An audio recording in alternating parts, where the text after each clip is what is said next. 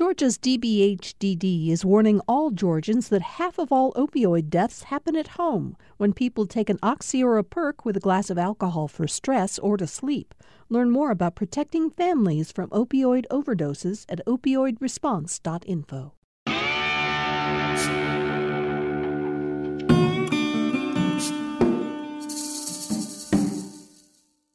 I'm Steve Fennessy, and this is the lead story from Georgia Today.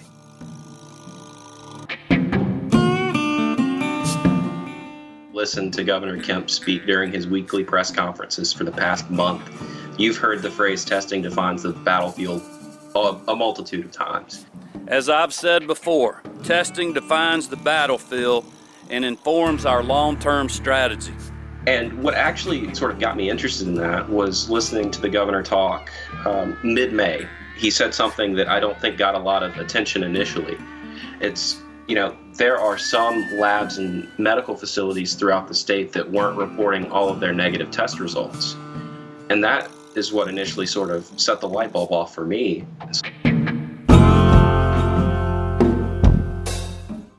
Testing. Since the early days of the pandemic, testing has been widely acknowledged as a fundamental step in controlling the spread of COVID 19.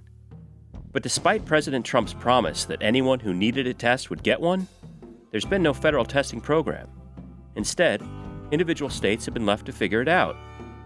And in Georgia, one of the last states to shut down in the face of the pandemic, and one of the first to open back up, having reliable and timely data couldn't be more crucial. Today, Nick Wooten, a reporter with the Columbus Ledger Enquirer, and Grant Blankenship with Georgia Public Broadcasting discuss the testing battlefield in Georgia.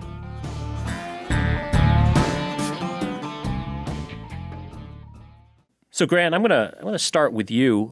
Tell me a little bit about uh, the early days uh, of the pandemic in Georgia, and as we started to understand that to obviously get a grasp of the uh, rate of infection here, we need to start testing people.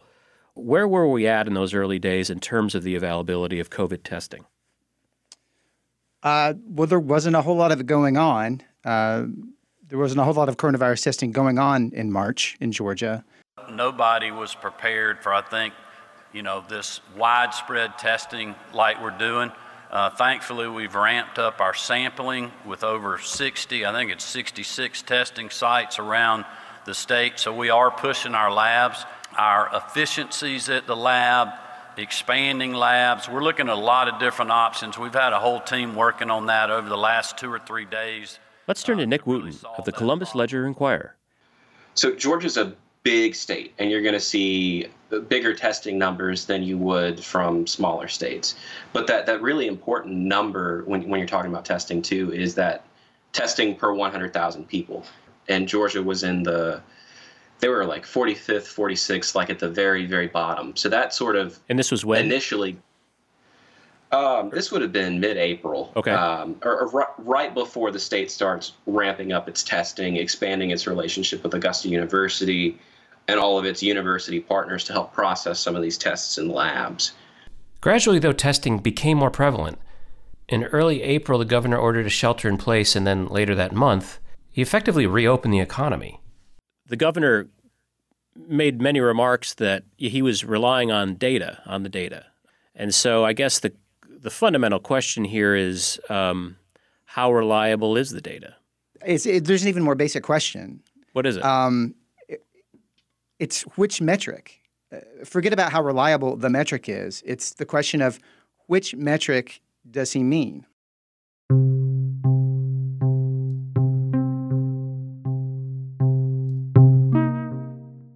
Um, I've spent a lot of time, as I'm sure Nick has, uh, sort of parsing all this stuff, trying to find one one number I can kind of ride like a wave, you know, kind of stick with, in charting our course here, right? And it's tough, and he doesn't tell us that. Uh, that percent positive number was one I've seized on in the last couple of weeks because he keeps mentioning it in public public appearances.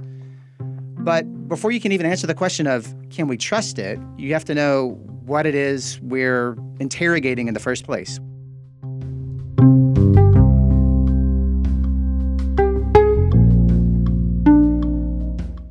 Nick, you stumbled onto something almost by accident.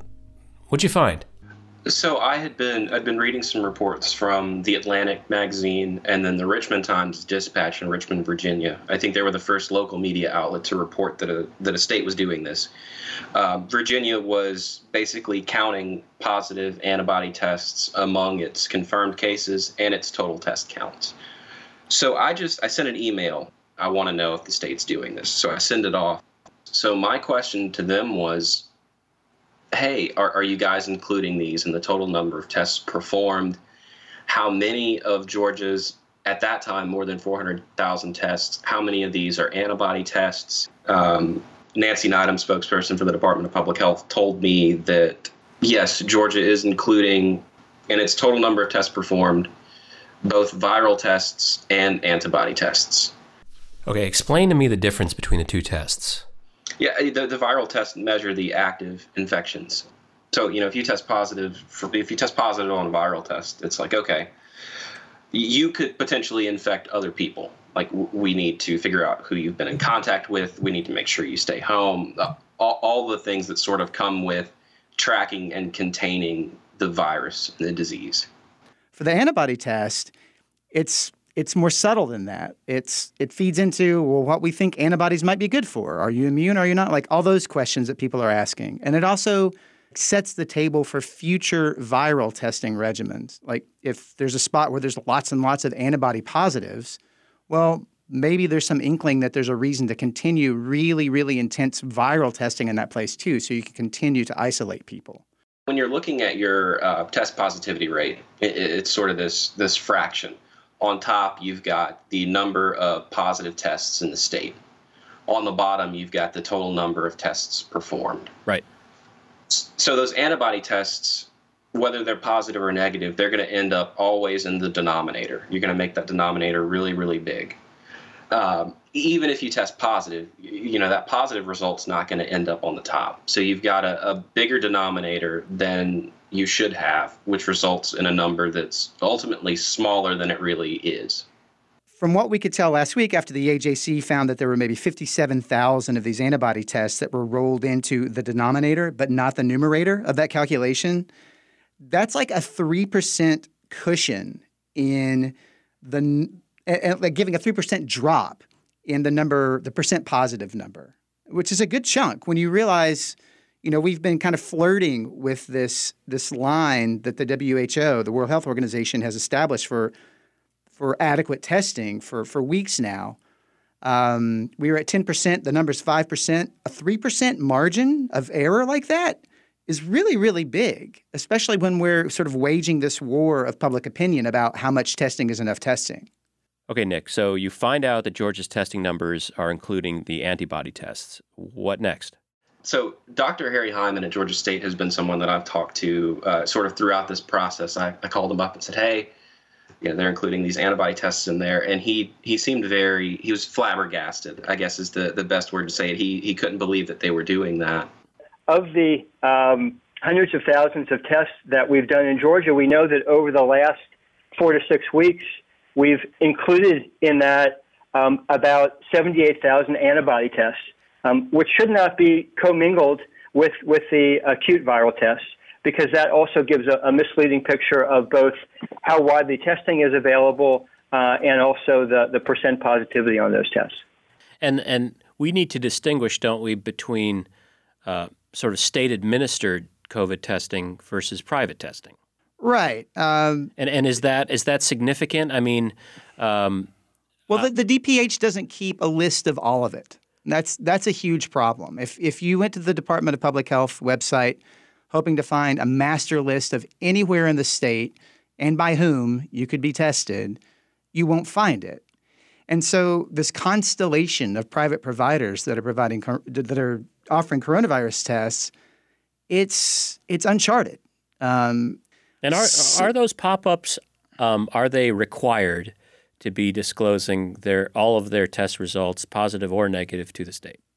Yes, the the test results roll up to DPH through the same system of electronic reporting that a, a public lab would use. Nick pointed out again that the governor tapped Augusta University to really ramp up testing. Their testing is very, very targeted. They stay working in the top 20 worst counties in the state for per capita infections.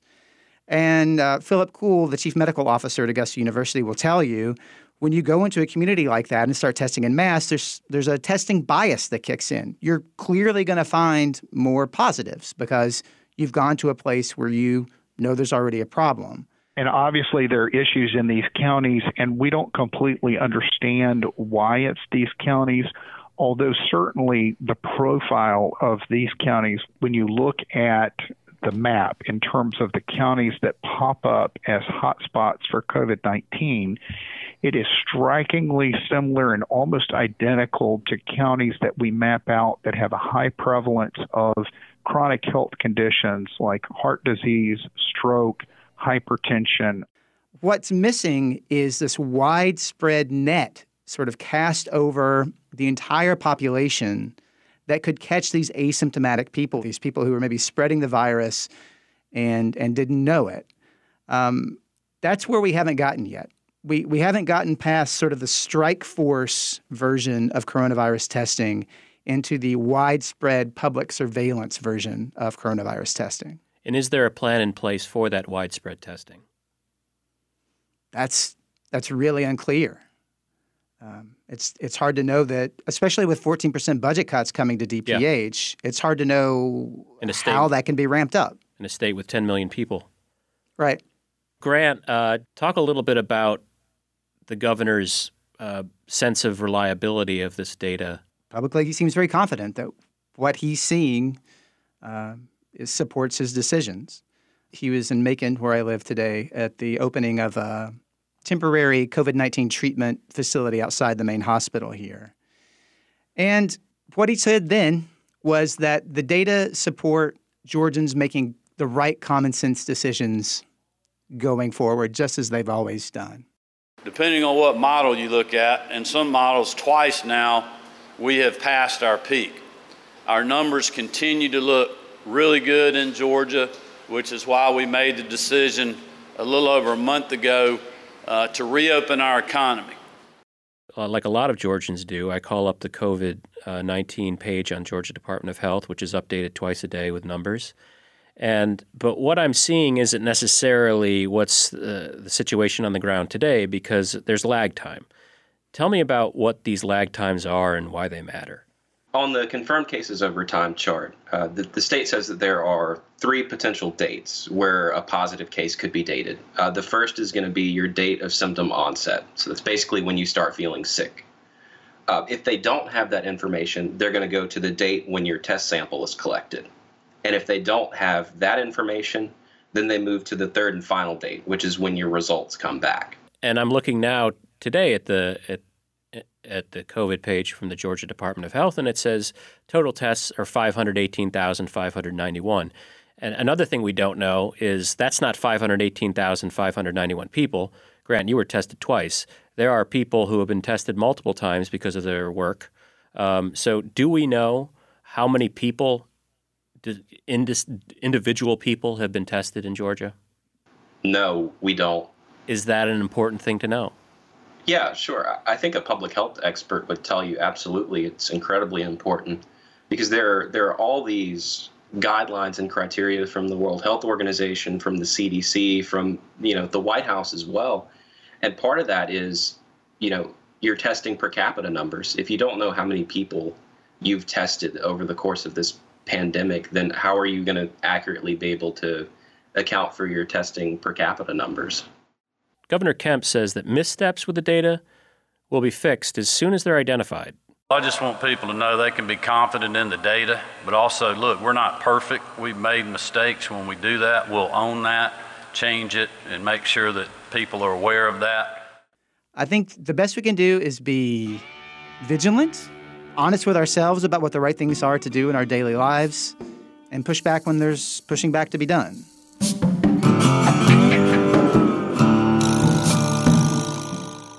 Our thanks to GPB reporter Grant Blankenship and McClatchy reporter Nick Wooten. Just minutes after Grant and Nick and I spoke, the Georgia Department of Health began identifying how many of the total tests being conducted have been antibody tests. All told, roughly 15% of the more than half million tests in Georgia have tested not for the virus, but for antibodies. For more coverage of the pandemic, go to gpb.org slash virus. I'm Steve Fennessy, and this is Georgia Today. Our show is produced by Sean Powers. Thanks for listening.